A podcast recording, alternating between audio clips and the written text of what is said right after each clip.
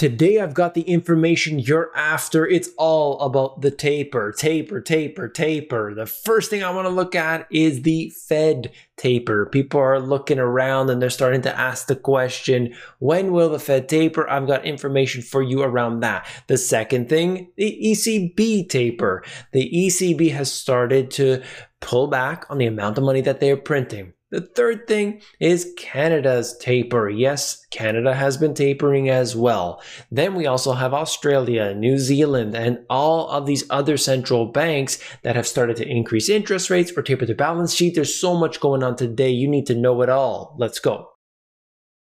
So I'm assuming that you've seen yesterday's video. If not, I will link to it at the end of this one.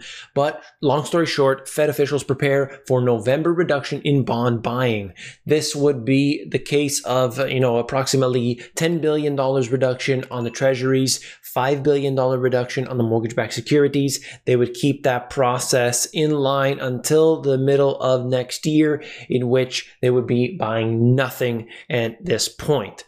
That remains to be seen if they'll do that and at that pace, but that is the intention here. We will find out at the FOMC meeting in this month, right now in September. So we'll see what happens. There are some, uh, you know, part of the Fed officials, some of them have come out, and now I believe the count is up to seven of them have come out and said, yeah, taper looks like it's going to happen. We're just waiting for this data, that data, but it's all ultimately at the FOMC meeting where we intend on finding out about it. Here is the Fed president, Loretta Mester. I don't think the August employment report has changed my view. I'd be very comfortable. And then, by the way, John Williams says, I'd be very comfortable with starting this year and winding down the purchases over the first half of next year. Okay. So these two Fed presidents are saying that. You look further into what Williams has said. It's ultimately the same information you've heard many times before. Quote, assume the economy continues to improve as I anticipate. It could be appropriate to start reducing the pace of asset purchases this year you know, we're going to worry about this and that, but that's what it looks like. So that's now seven people at the Fed are talking about tapering this year, and we'll get that information as it comes out. Many people said, no, it's impossible. No, they can't do it. I want to talk about that further in a few minutes. So stick with me because I think this is important. I think people need to understand why the Fed would want to taper. Okay. Look at this. Investor demand for treasury auctions blunts taper tantrum fears. So the fact here is that, hey, if the Fed's not buying it, who will? Primary dealers get dwindling share of note and bond sales. Elevated short positions suggest that some are buying to cover. Who knows what's going on? All I know is that if they're coming in and buying what they are, the Federal Reserve doesn't need to worry. Investors don't need to worry. Hey, it's all happening right now. As the smaller portions, share of US Treasury auctions awarded to primary dealers has shrunk, and this has been going down since the financial crisis. Okay, so you can look at that if you're interested, but just showing you what's been happening as a relation to you know the Federal Reserve being the most active, most prominent of uh, you know the buyer, the buyer of last resort for these different products, whether it's you know the treasuries, whether it's mortgage-backed securities. They said they were going to go deep into the markets for you know the, the corporate bonds and so on, but it was mostly symbolic. Now take a look at this. So this gentleman right here is the former Reserve Bank uh, governor of India. The Fed now risks too slow of a taper after too fast in 2013. So, not many people would say that, right? Well, the Fed thinks that it has time to slow walk the tightening process, especially given the longer term disinflationary forces like aging, automation, and globalization. But he's saying that there's one big difference now, which is the enormous amount of fiscal spending really key. My worry is that if they don't fully account for these new forces, they may be behind the curve, and that may, as everyone says, necessitate stronger tightening down the line.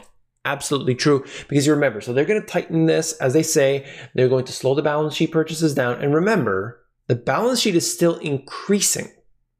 It's not that they're not printing any more money and reducing the balance sheet. That's not that's not being talked about at all. This is the amount of money they're printing. So instead of 120 billion dollars a month, the expectation is that they'd be printing, let's say, 105 billion dollars a month. Then we will have to see what happens after that. So you get the 105 billion, they start bringing it down. So the balance sheet is going to be, let's say, at you know nine trillion dollars before this is all said and done. So there's a lot of money that's been printed. The problem here is that brings us into the middle of next year. What is inflation going to look like at that time? Who knows? Right now it's hot and heavy. Next year it could be crazy. It could be out of control. So then they will have to bring up interest rates. So they they said the, the taper first, then the interest rates later. How long is it going to take? What's going to happen in between? We'll see. Okay. So they get into more details, you know, if you're interested, but I want to summarize this right now in the Money GPS Insights. The Fed may join the rest of the world and begin tapering. Remember, I'll show you in a second, but if you see my other videos, you'll know that the whole world right now, for the most part, has been in some form of tightening or about to. Investors right now actually believe that the Federal Reserve can't stop the party and they won't stop the party, but that remains to be seen. Inflation is actively a problem for the Fed right now. And of course, there's only one solution to this. If inflation gets too high, they have to use interest rates. So they want to slow their money printing down, and then they're going to have some room to work with, hopefully by increasing those interest rates prior to the next downturn.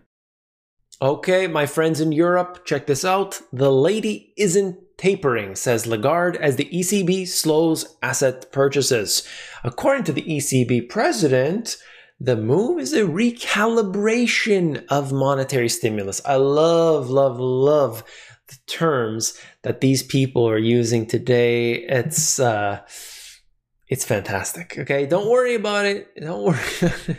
It's not printing money. That's what they said back in 2019 when they started doing the repo operations. Uh, this this is not printing money, but their balance sheet was expanding at the fastest rate ever in history.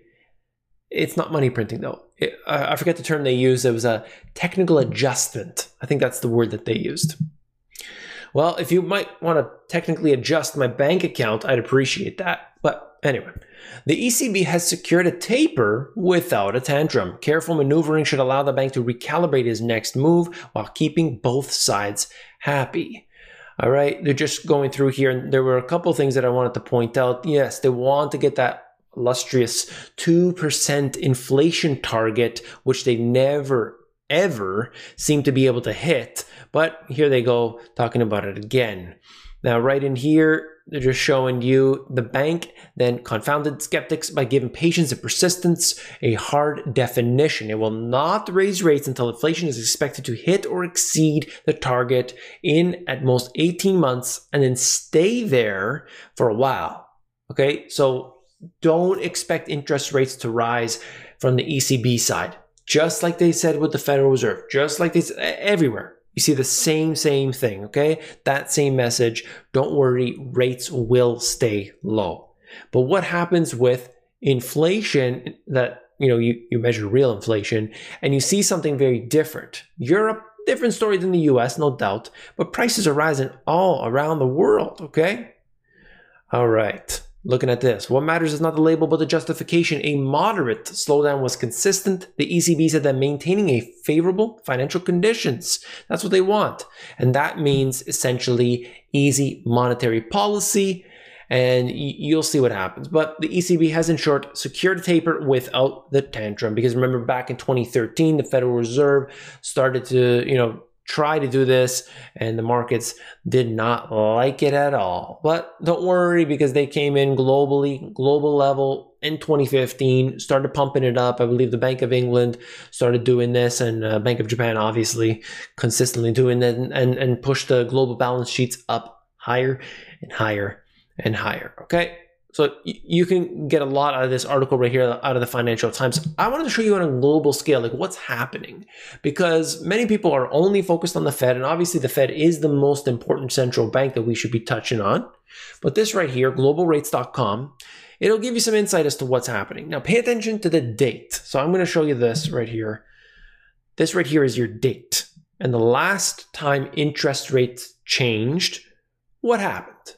Okay, so some of these they haven't changed since 2016 the Bank of Japan, but many of these are 2021. And if you look at these cases, Bank of Korea 2021, Brazil, going down here, uh, Czech Republic, Hungary, Mexico, oh, got that, Mexico, Russia, and Turkey. So in each of these cases here, just one screen, um, you're seeing every single one of those being an increase. So if the rates have changed in 2021, they have increased. In fact, there have been 24 by my count, which I'm sure it's higher by now, 24 times this year alone, interest rates have increased on a global scale. 24 times. Many people are thinking, well, the rates are at zero. Well, the Fed's rates at zero. But globally, they started to increase. And as you see rates increase, that makes those countries a little bit more attractive in the financial world. So it's a balancing act. We expect the Bank of Canada to wrap up net QE purchases over the coming meetings, but slow plate tightening compared to prior cycles. We see the initial liftoff in the first quarter of 2023, so going from zero or, or whatever the interest rates are, I think it's 0.25 in the first quarter of 2023. So not for a while. Okay. So that's what they're saying for the Bank of Canada. They have tapered as well. But again, interest rates to stay zero or near it for a very long period of time. New Zealand bond market could face an October RBNZ surprise. Traders price in a 25 basis point rise in each of the next two meetings. So we'll see. I'll bring that information to you. I know I have subscribers in New Zealand as well as, by the way, Australia. I covered that just recently. If you haven't seen that, uh, I covered that. The fact that they are also doing the same thing. They're all in the, you know, either increasing interest rates, they're they're tapering this is all happening. It's all happening right now before our very eyes. So the, the Fed is behind. Now, I had a couple points that I really wanted to touch on here. I covered it in the Money GPS Live, and I wrote these down, and I just want to touch on these. Why? Why, why, why would the Federal Reserve do what they are doing? Why? If they're going to taper, why? Why would they do this? Why would they make the markets come down? And of course, there's a very good reason for that. Because if you look at the way the Federal Reserve was set up initially, you would understand who they work for. Okay, this is very important because the Federal Reserve and their level of control over the markets enables them to create a boom and bust cycle. When there is a bust, you have the richest of the rich people swooping in and buying assets for pennies on the dollar. They do not make most of their wealth when the markets rise. They make it when it falls. I know it's a little bit counterintuitive, but this is the case. And you see an example of Greece, how they sold off islands. They sold off the airports. They were selling off all these different assets. And what happened? People with lots of wealth, they came in and bought things for cheap, cheap, cheap, cheap. All their infrastructure starts to disappear. And then of course, you, you, you know, you, you, just go through the, you know, the whole, the whole thing and, and you see how this happens in many cases. I have it right here. Buffett buying Bank of America at dirt cheap prices, getting sweetheart deals. He bought Geico he didn't buy Geico when there was a dip of 5% or 10% or 20% or like it was in 2020 where the market comes down by 20 or 30%. No, he bought Geico at 96 or 98% off. That's the sales that these people are looking for and they know what's going to happen. They're they're assured like no everybody's kind of freaking out at these times but these people are because they're on the inside, they're assured, don't worry, that company, we're going to make sure it's all all okay.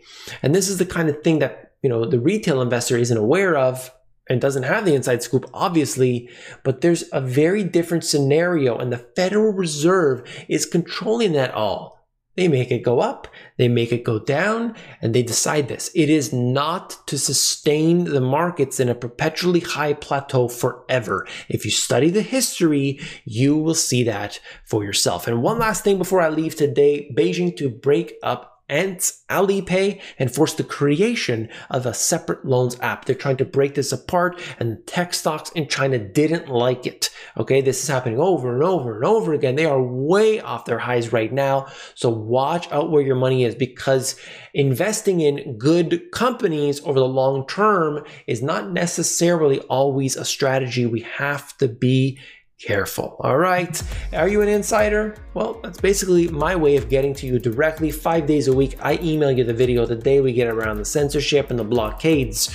And it's so simple, it's free. Check it out here at themoneygps.com. Have you given your like yet? If not, why? What's going on? There's no shortage. Hit that like button. I appreciate it. Appreciate the support. If you haven't seen this video yet, you definitely want to check it out. Click it, and I'll see you there.